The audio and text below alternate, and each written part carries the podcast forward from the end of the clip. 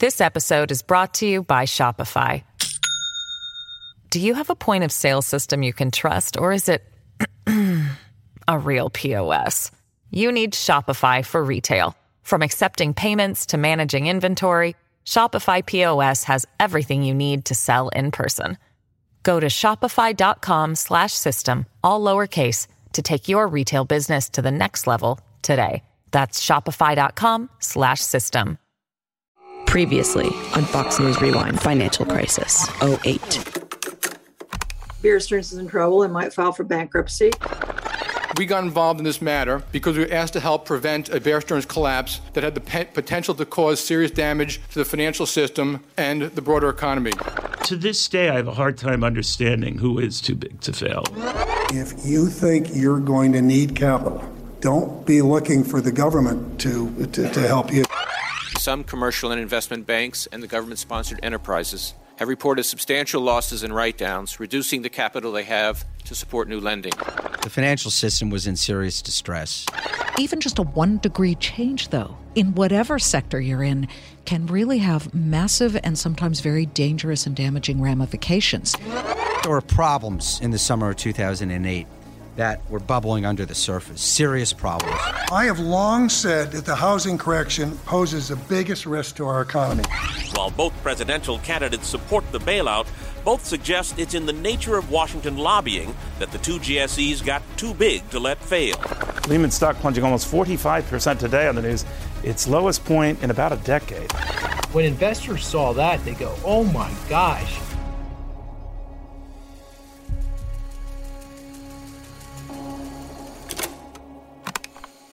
This episode is brought to you by Shopify. Do you have a point of sale system you can trust, or is it a real POS?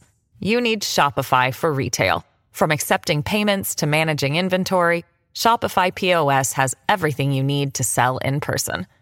Go to shopify.com/system, all lowercase, to take your retail business to the next level today. That's shopify.com/system. Episode 4, Collapse. What is your plan to look for your job? What's it? Really don't have one right now. We're just going to sit and see what Lehman has to offer us. What have you been told, actually? We haven't been told anything yet. Did you see Bob Diamond today, the Barclays president, who might be your new boss? I don't think I can comment on that. Have you seen Dick Fuld? I haven't. You have not seen him? No. How many years did you work here? 10 years. I think it takes great strength to hold up in what you're going through. Are you angry at Dick Fuld or any of the senior men? I'm not the only one. Everyone is angry at Dick Fuld. Why is Dick Fuld? He's arrogant. What should he have done? Sell the company 3 months ago. Why do you think he made the call not to do that? I just answered that question. He's arrogant. Yes. If you could speak to Dick Fuld right now, what would you say to him? I don't want to speak to him. I think if you identified an individual or group of individuals who were most responsible, it was the top management, and particularly Dick Fuld at Lehman Brothers. Examiner of the Lehman Brothers bankruptcy report, Anton Valukas. He was known, and he enjoyed that, as the gorilla. He was an amazingly dominant force in Lehman Brothers. Things didn't happen at Lehman Brothers unless he agreed to it.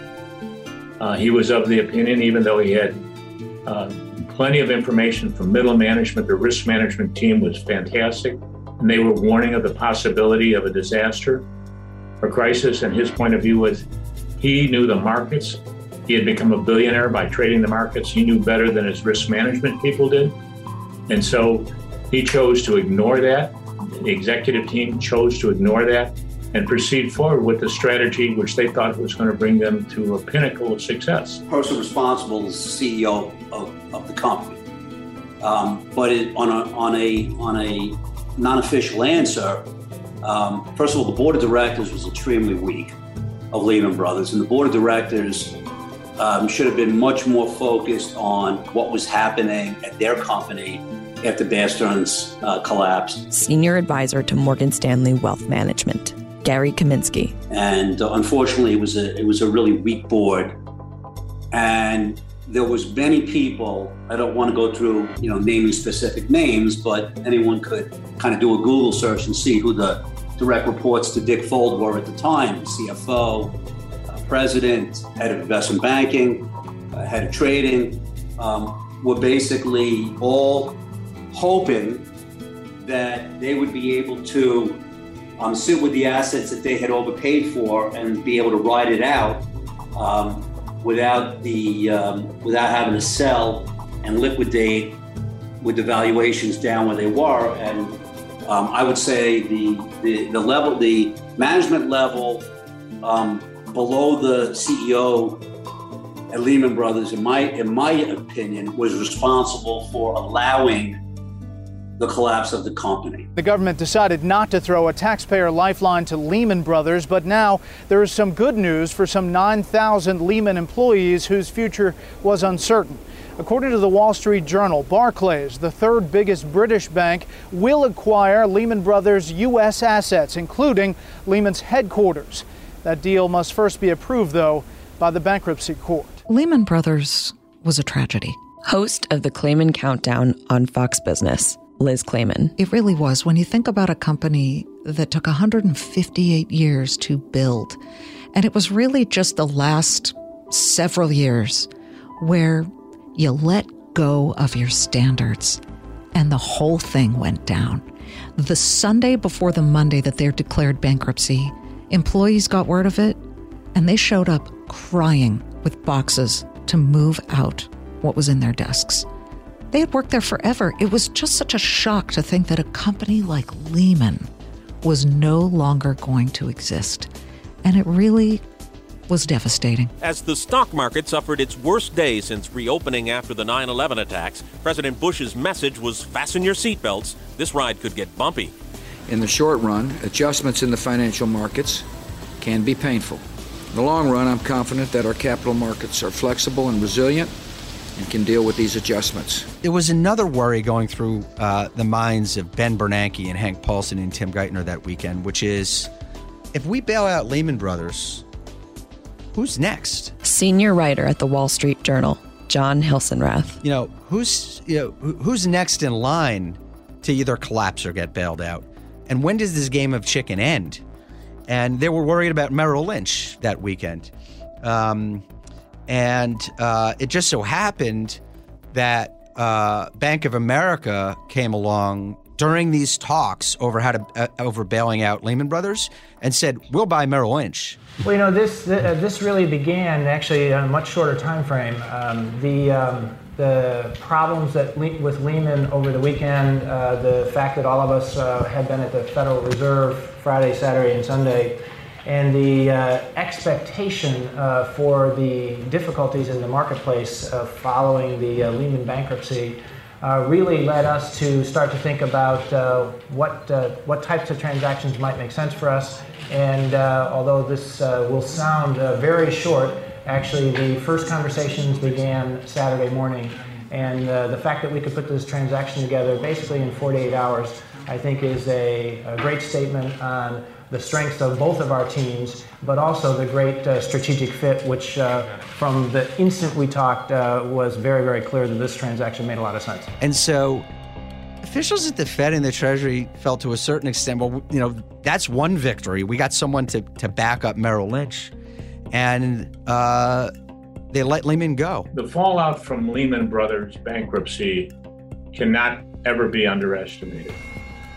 The results were dramatic the next day, a drop in the market of 500 points. We are told by government official after government official that they anticipated that the fallout on a level of, say, 100 being a disaster, with that Lehman Brothers' demise would be in the range of 60, maybe.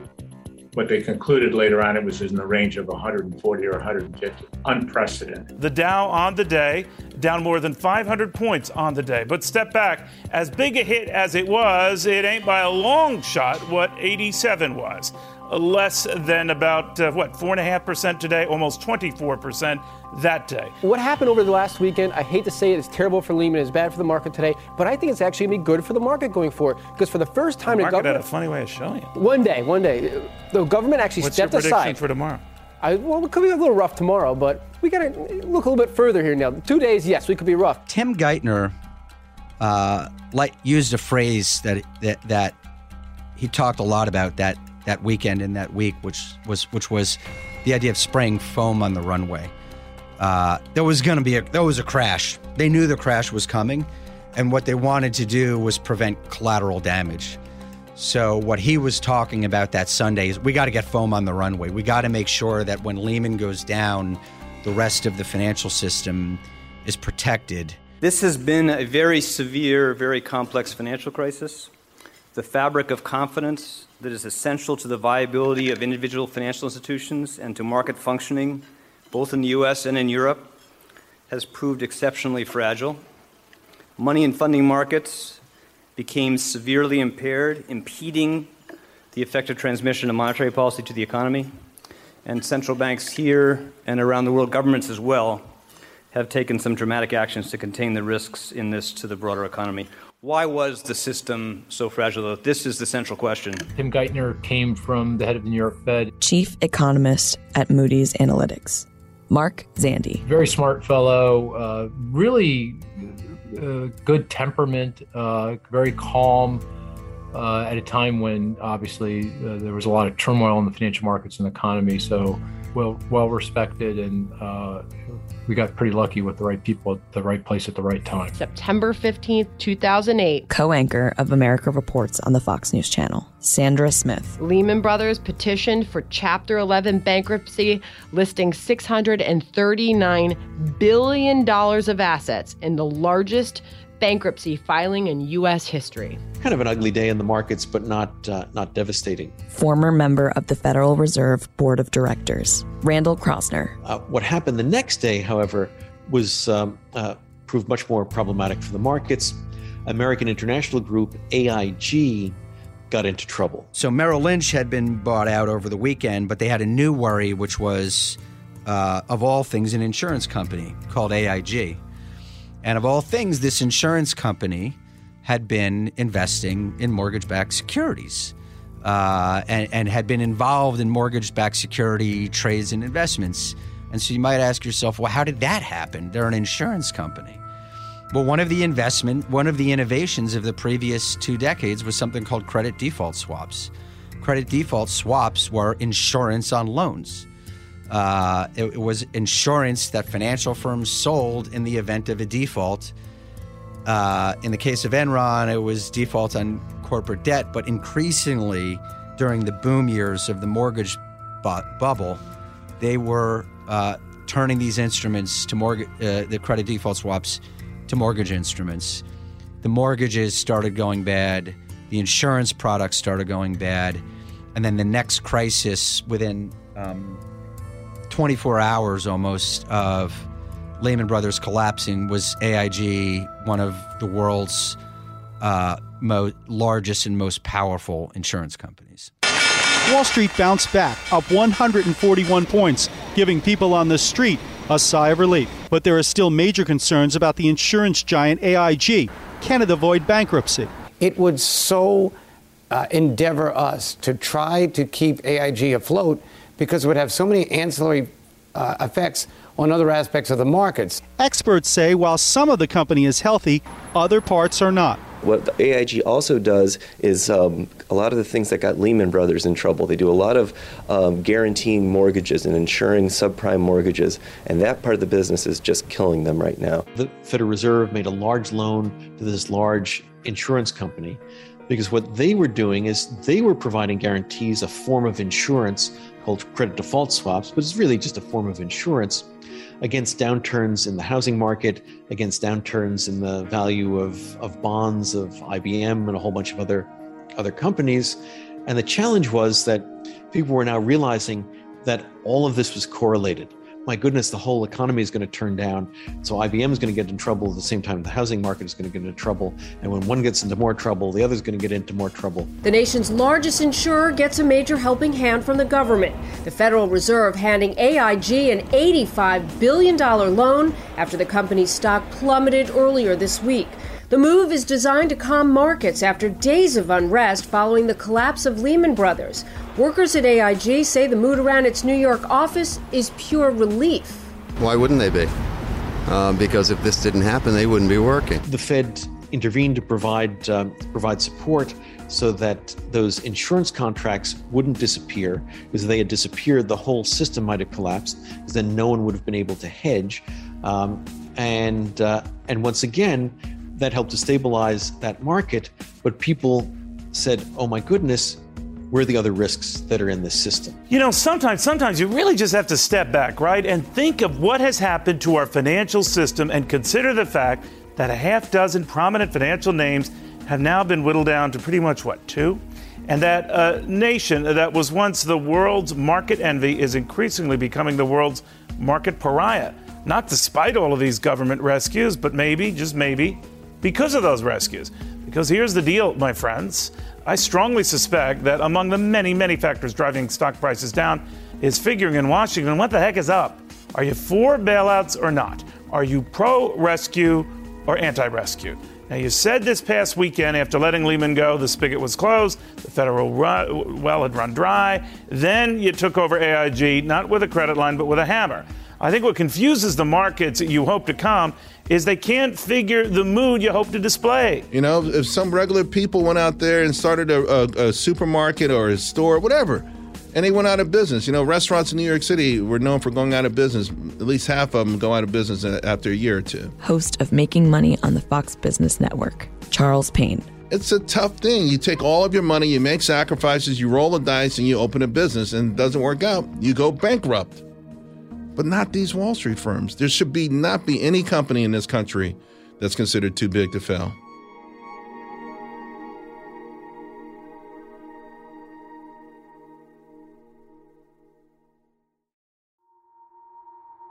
After Fannie Mae and Freddie Mac, the decision to bail out yet another financial company is causing a stir because many believe that taxpayers' wallets should not be on the line to rescue financial companies. Others say the Fed had to step in and help AIG. Had they not, some financial experts say economic ripple effects could have been seismic at home and overseas. They do business with almost every other financial institution in the United States, and they help insure the debt on those financial institutions. If AIG went down, it would just create repercussions through every other bank. And the banks are having trouble already, so who needs more of that? I happen to think that Secretary Paulson did the absolute right thing, what he did with AIG. You're talking about hundreds of thousands of people. Yeah, but Donald, then why didn't he do it with Lehman? I mean, just when he gave a sense that, all right, the easy money is over, the bailouts are over, and oops, I've got one more. Because Lehman wasn't as important as AIG. AIG is all over the world. I mean, the whole system could unravel with an AIG. Yeah, but he must have known AIG's plight when he was saying ta-ta to Lehman, right? Well, I'll put it on a different level. I actually think he made a great deal. He took a good company, AIG, gave them credit, and owns 80% of the company. AIG was this gigantic insurance conglomerate, and the mere thought of it collapsing provided sort of and presented a very unique and possibly catastrophic scenario, right? AIG executives, federal officials determined that the company was too big to fail. It was way too vital. There were way too many people dependent on AIG for all of the services that they put out there. So it could not be allowed to collapse, right? A deal was struck to save it. $22.7 billion was, I think, the final amount the U.S. government eventually made to give AIG this bailout. And so AIG survived. The American people are concerned about the situation in our financial markets and our economy, and I share their concerns. I've canceled my travel today to stay in Washington, where I'll continue to closely monitor the situation in our financial markets and consult with my economic advisors. Spoke to Secretary Paulson this morning, and I will meet with him later on today. In recent weeks, the federal government has taken extraordinary measures to address the challenges confronting our financial markets. We've taken control of Fannie Mae and Freddie Mac, the home finance agencies, to help promote market stability and to ensure they can continue to play a role in helping our housing market recover. This week, the Federal Reserve acted to prevent the disorderly failure of the insurance company AIG, a development that could have caused a severe disruption in our financial markets and threatened other sectors of the economy. Yesterday, the Securities and Exchange Commission took action to strengthen investor protections and step up its enforcement actions against illegal market manipulation. Last night, the Federal Reserve, in coordination with central banks around the world, took a substantial step to provide additional liquidity to the U.S. financial system. These actions are necessary, and they're important, and the markets are adjusting to them. Our financial markets continue to deal with serious challenges. As our recent actions demonstrate, my administration is focused on meeting these challenges. The American people can be sure we will continue to act to strengthen and stabilize our financial markets and improve investor confidence. Thank you. There was just panic. I remember getting calls from some of my clients saying that if they could not issue commercial paper because the commercial paper market had shut down. CP market is short-term IU. So I'm I'll make up a name. I'm XYZ retailer. I need to purchase clothing that goes in my store. The way I do that is I issue an IOU that I promise to pay back in the not too distant future with an interest rate on it. And I use that also to pay make my payroll. I was getting calls saying from XYZ retailer, I can't issue commercial paper. No one will buy it. Therefore, I'm going to run out of cash in a week. I'm not going to be able to pay my people, and I'm going to shut down my store. And when I say my store, I mean a nationwide retailer that we all know who it is. So, it was complete chaos. Well, forget the Russian oil today. What's the rush with this rescue package today? The market's certainly having second thoughts. Stocks completely wiping out Friday's gains, losing more than 3% today. Welcome, everybody. I'm Neil Cavuto, and here's the deal. The biggest financial rescue in the history of this country, and we're told get it done now or it could be the end of this country. If people had done their jobs, maybe there wouldn't have been a crisis. You had these organizations that grade, for instance, that grade bonds. They give them AAA, AA. Standard and Poor's and Moody's are the main two. And they were giving these really awful investment packages, AAA ratings. It was a time of great uncertainty and a very emotional time for the American people. People were losing a lot of money. Banks were getting wiped off the map. And the global repercussions were huge. I can remember standing on the set of one of the Fox Business Network shows. I believe I was with my colleague Liz Clayman at the time. And we looked at each other with absolute disbelief, watching some of these stocks lose half their value in a matter of minutes when the trading day would begin. And that was difficult. That was difficult as a journalist to cover it. That was difficult as an American to live through it. After Lehman Brothers, American International Group, and the challenges for the money market mutual funds, it became clear that there needed to be another way to provide support for the system. The Fed can provide short-term liquidity support. They can provide loans against good collateral to solvent institutions. But the challenge was that people were concerned that many of the major financial institutions were not solvent. That is, that their liabilities were greater than their assets. That is, they couldn't repay people. They couldn't repay their debtors. They couldn't repay their depositors. I distinctly remember something on a late September afternoon. It was still sunny. Fox News congressional correspondent Chad Pergram. And in fact, I was going over to the Rayburn House office building. It was toward the late afternoon. I was going to walk over to the Rayburn building because there was a big investigation going on at the time with Congressman Charlie Rangel, the former congressman from New York City, who was under investigation by the House Ethics Committee. And one of the allegations against him was that he had been illegally storing his car that hadn't been driven in years, and we mean like decades here, in the Rayburn House office building. So I start to walk over there, and I get a notification that Ben Bernanke, who was the head of the Federal Reserve, and the Treasury Secretary, they were going to come to Capitol Hill. And I'm like, this is pretty strange. They're going to have this big meeting on Capitol Hill at this hour at night. And because we were starting to get kind of these echoes from what was going on with the financial markets in Washington, D.C., immediately my antenna went up. I said, this is not normal. you know, usually they do this at 9 o'clock in the morning, or they say we're going to come in on Thursday, or, you know, there's 2 or 3 days advance. So immediately the entire press corps swung into action, and they called all of the chairs and ranking minority members from all of the relevant committees and subcommittees that deal with financial institutions, the markets, treasuries, all those types of things, to a meeting in the office of then House Speaker Nancy Pelosi. Good evening. We just had what I believe was a very productive meeting where we heard from the administration and from the chairman of the Fed an initiative to help resolve the financial crisis in our country. Our purpose is to do that, and in doing so, to insulate Main Street from Wall Street and recognize our responsibility to the taxpayer, to the consumer, and to people all across our country. America this week faces an historic crisis in our financial system. We must pass legislation to address this crisis. If we do not, credit will dry up with devastating consequences for our economy.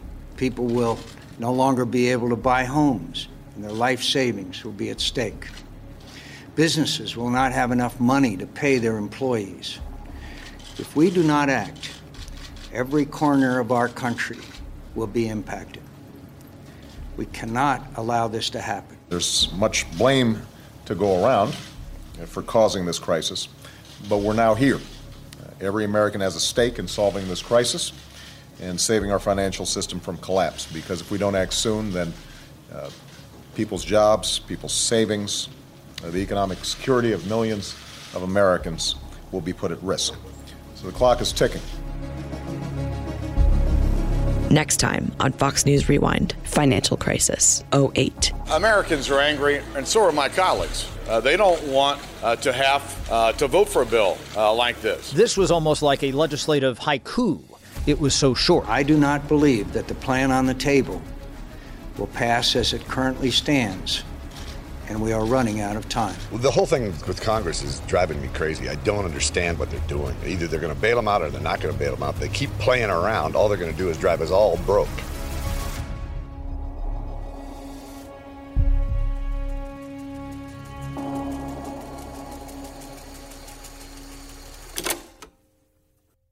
I'm Charles Payne. Listen to my Unstoppable Prosperity podcast so I can get you making money right now. Whether stocks are hitting new all-time highs or in free-fall mode, opportunities abound. So why are so many potential investors still sitting on the sidelines? In a new season of my podcast, I'm going to get you in the game. After 38 years on Wall Street, I'm ready to impart some lessons and get you invested in the greatest wealth-generating machine in history. Listen anytime, everywhere at foxbusinesspodcast.com or wherever you listen to your favorite podcast.